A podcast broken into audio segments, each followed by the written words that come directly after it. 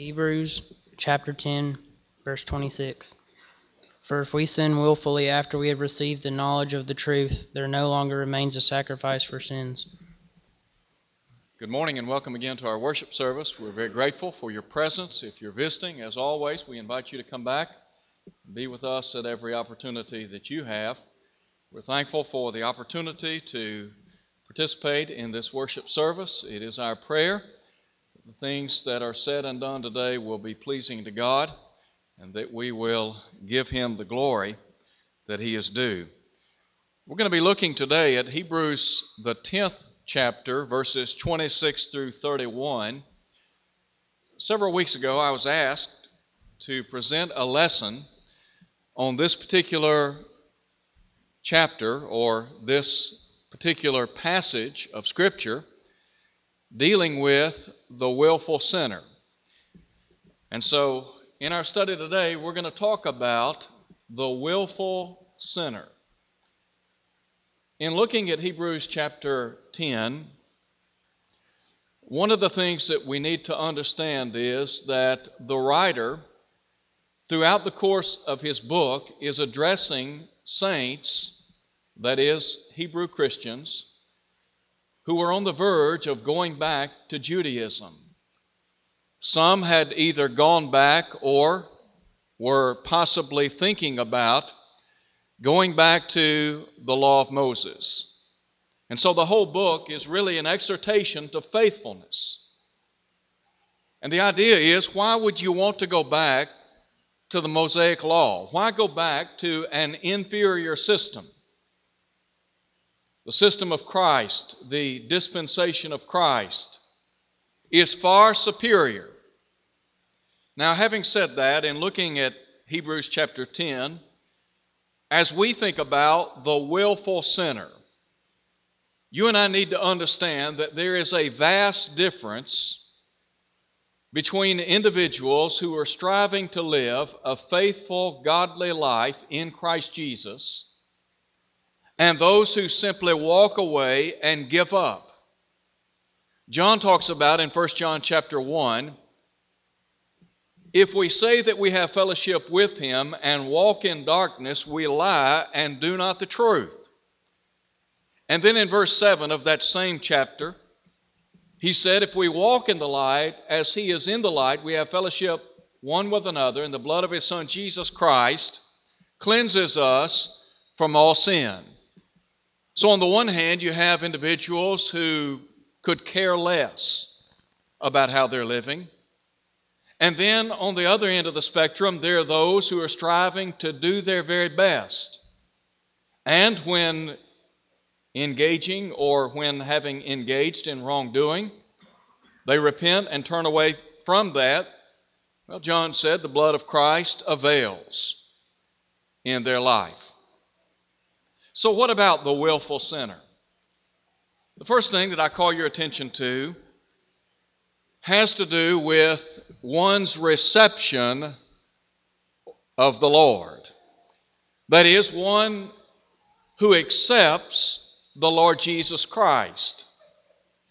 Individuals receive or accept the Lord through their obedience to the gospel of Jesus Christ.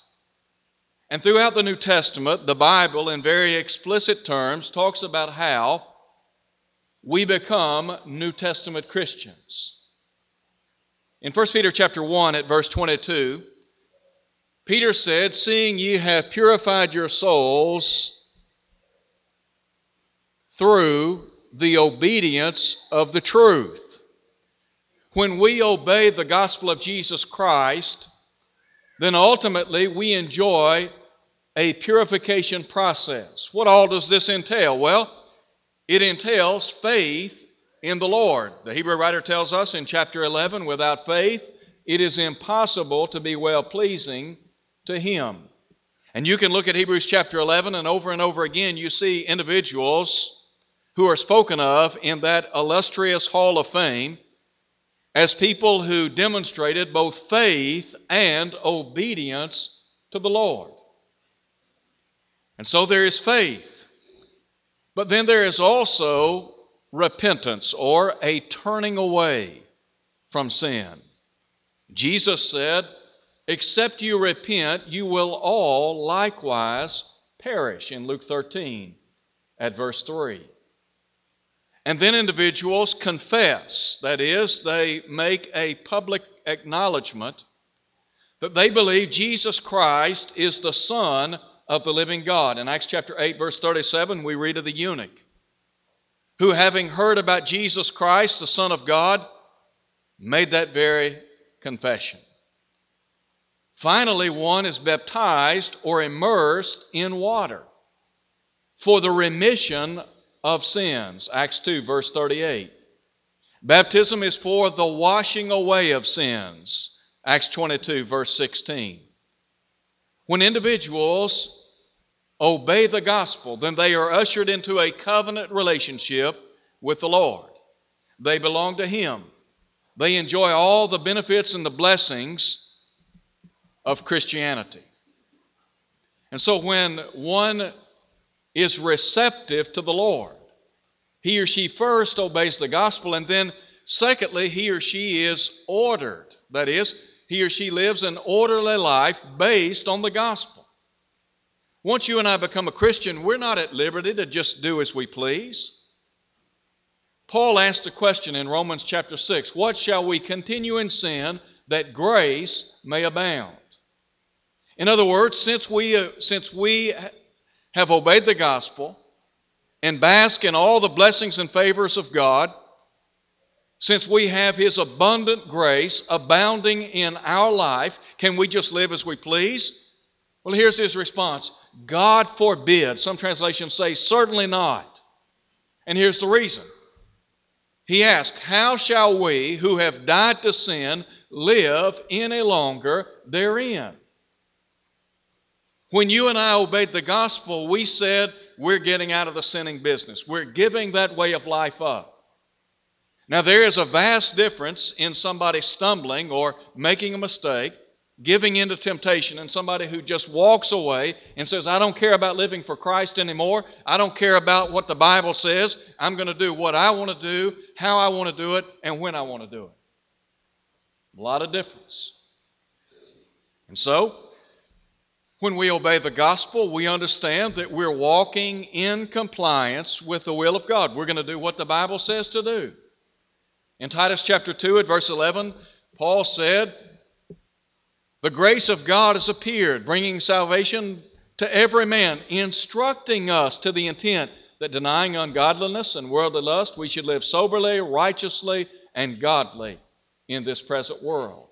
And so there's a certain way that we live. For example, in 1 Timothy chapter 4, verse 16, Paul said, Take heed to yourself and to the doctrine, and continue in them. For in so doing, you'll save both yourself and them that hear you. The idea is that we follow the doctrine of Christ. We obey what the Bible has to say.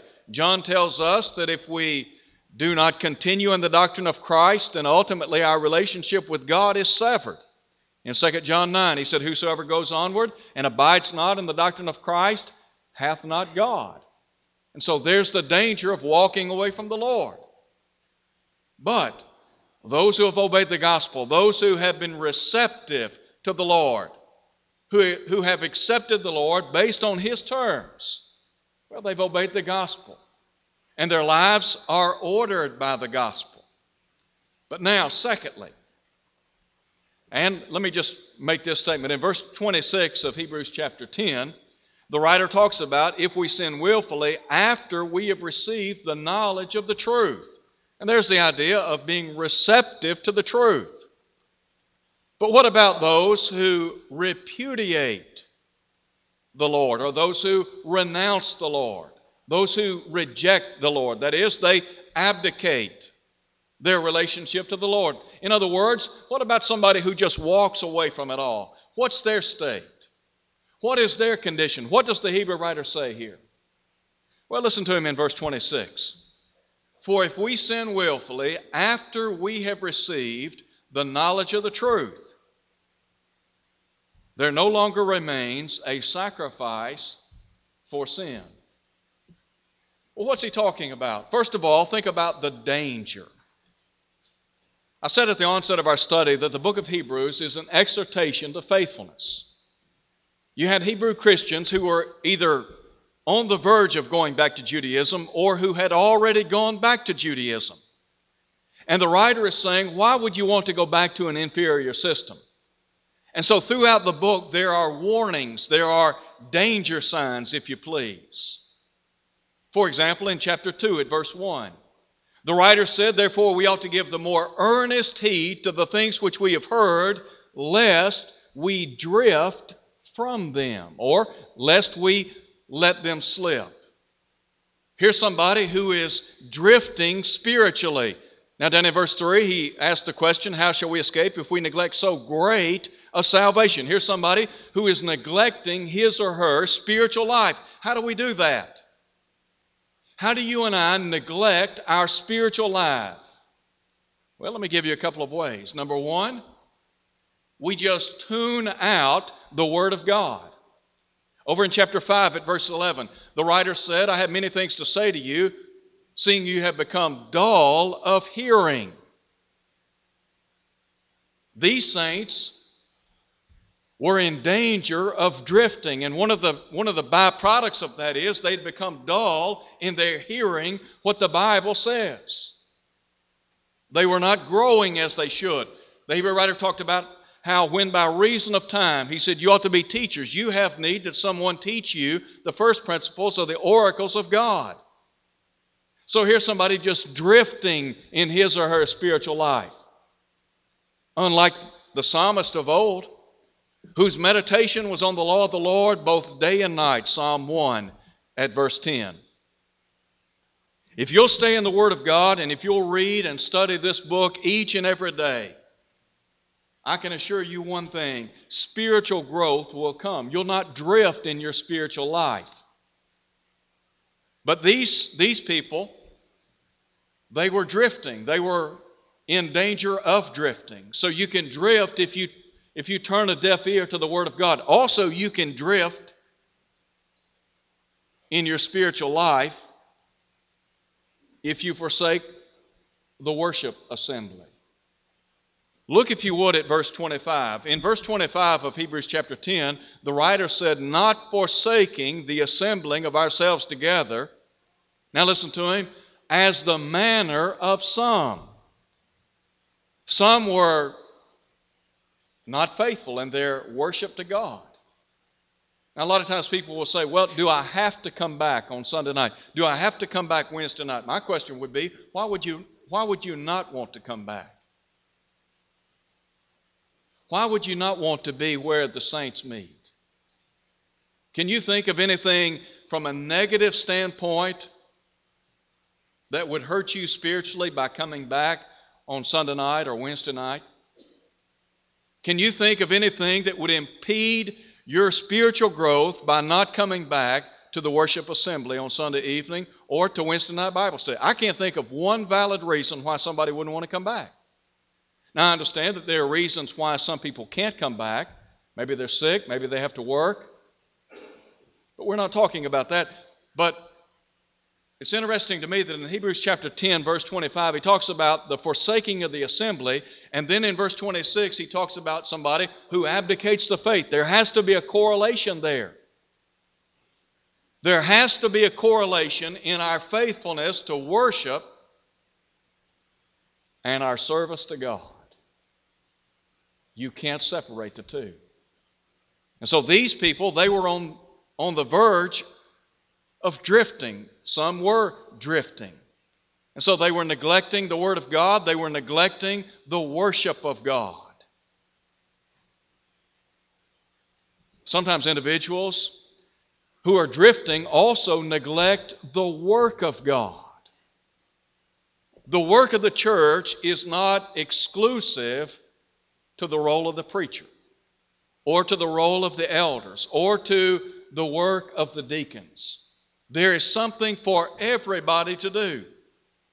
And the Hebrew writer said in Hebrews chapter 6, we are that God is not unrighteous to forget our work and labor of love.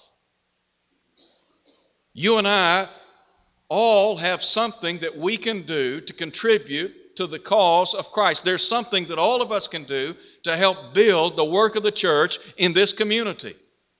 It takes all of us working together. Now, when you neglect the work of the church, you're in danger of drifting, spiritually speaking. When we engage in the, in the work of the church, we're doing so not for our own glory or praise, but rather to bring honor and glory and praise to God. Jesus said, Let your light so shine before men that they may see your good works and glorify your Father which is in heaven. So these people were in danger of drifting. But secondly, they were in danger of departing from the Lord. Not just drifting from the Lord, but departing from the Lord. Over in chapter 3, verse 12, the writer said that the saints to whom he was writing, he said they needed to take heed, that they needed to beware, lest there be in any one of them an evil heart of unbelief in departing from the living God. He cautioned them about the deceitfulness of sin, becoming hardened by a way of sin. What then would they have departed to? Some of them would have gone back to Judaism. Why would you go back to Judaism? The Hebrew writer said in Hebrews chapter 10 that it is not possible that the blood of bulls and goats can take away sins. Why would you go back to an inferior system? Now, today there may be some who maybe they're not on the verge of going back to Judaism, but maybe they would go back to denominationalism. In other words, they would go back to a man made institution. Why? Why leave the body of Christ? Why leave the fellowship of the saved? Others may go back, others may depart and go back into the world. Peter talks about those who, after having received the truth, that is, after they had escaped the corruptions, the pollutions that are in the world through the knowledge of the Lord and Savior Jesus Christ, he said they are again entangled therein and overcome. Here's a picture of somebody who goes, who goes back into the world. They leave the Lord. And so the danger of drifting from the Lord and the danger from departing. The danger in departing from the Lord.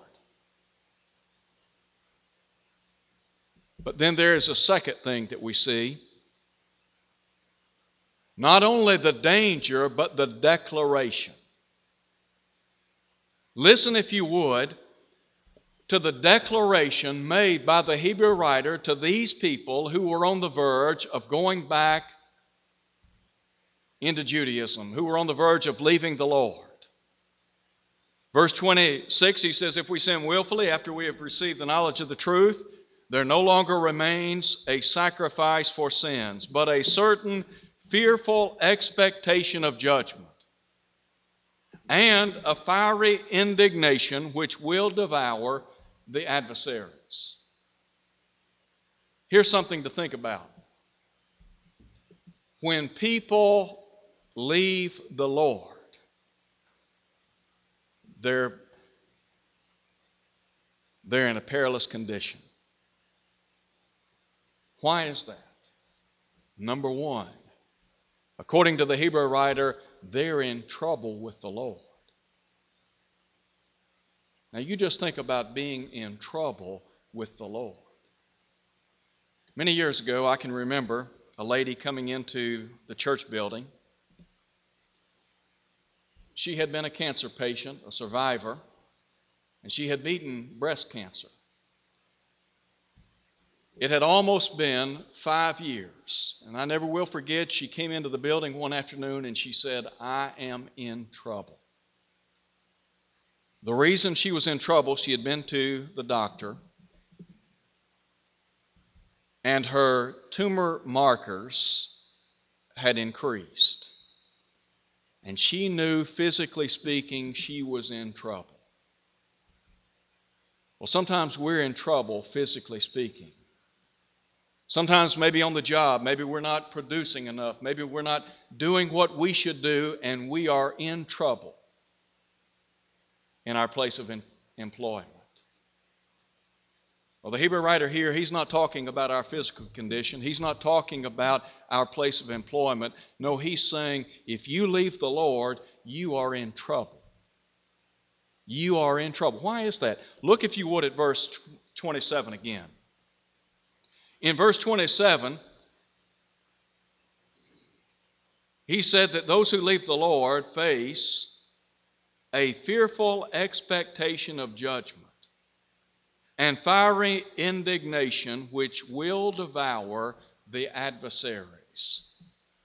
There's a word there I want you to see. It is the word adversaries.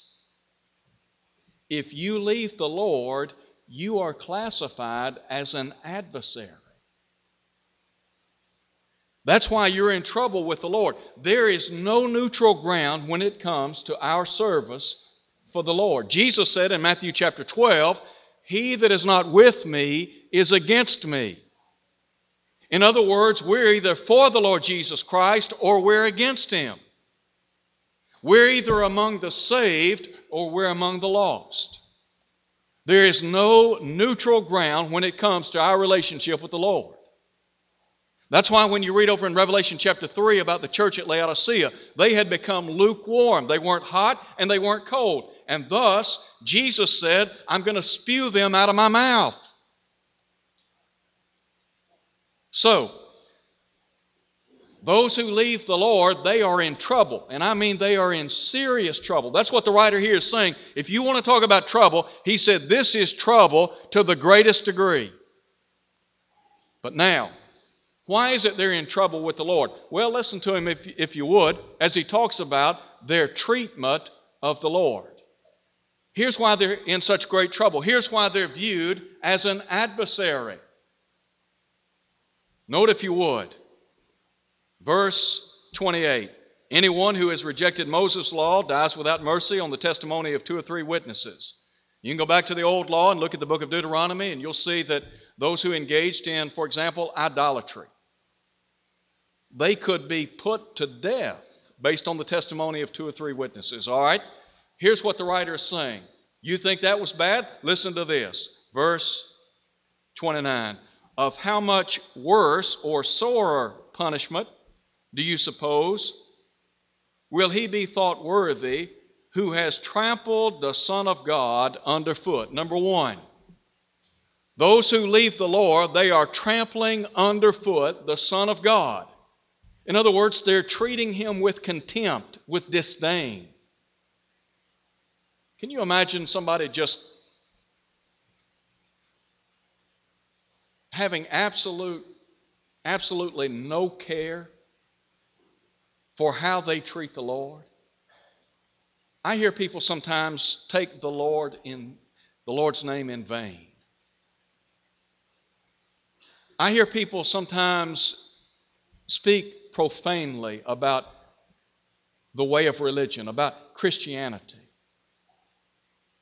You think about somebody who is trampling underfoot the very Son of God. Imagine somebody coming into your home and taking some of your finest things and just destroying them, throwing them out, walking on them. Many years ago, there were people that had a vendetta against our country, and one of the things that they would do, they would take the American flag and burn it. Some might even take the American flag and walk on it, trample on it. The Hebrew writer here is saying you need to be very careful because you are trampling underfoot the Son of God. But then he doesn't stop there. He says they count the blood of the covenant by which they have been sanctified a common thing. The idea is they're taking a very light and flippant view of the death of Jesus. In other words, they're they're treating the death of Jesus as if it were the death of any other common person. Now, we know that's not the case. The Bible says, Him who knew no sin, he became sin on our behalf, that we might become the righteousness of God in him. Can you imagine people treating the blood of Jesus Christ in a contemptuous fashion? In a very common way? I think about that centurion that beheld the death of Jesus on the cross. I'll give him credit. When Jesus died on the cross, he said, Truly, this man was the Son of God. When people leave the Lord, they need to understand that they're in trouble with the Lord, and they're in trouble with the Lord because they're trampling underfoot the Son of God.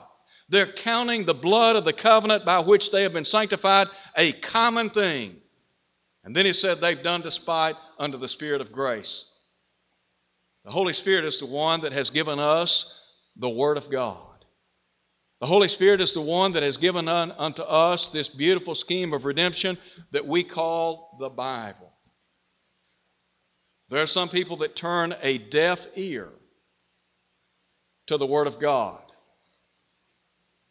They try to insult or wound the work of the Holy Spirit. And really, that's the idea there. You can see why, you can see why when people engage in willful sin, they're in trouble with the Lord.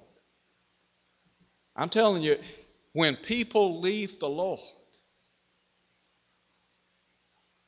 they're in more trouble than they could ever imagine. Thirdly, When we look at Hebrews chapter 10, we read about the retribution from the Lord. That is, ultimately, those who leave the Lord, who go back into the world, who leave His covenant, they're going to give an account unto Him one day. Maybe that's something that people need to think about. That there is a judgment day coming.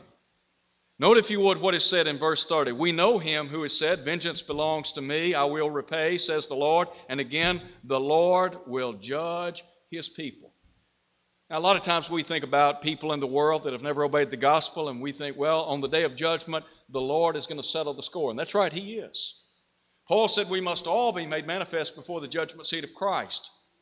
We're all going to stand before the Lord. Paul also wrote in Romans chapter 14, As I live, saith the Lord, every knee shall bow, Every tongue shall give an account of himself to God. We're going to stand before the Lord. We're going to give an account unto the Lord for the way we've lived here upon this earth.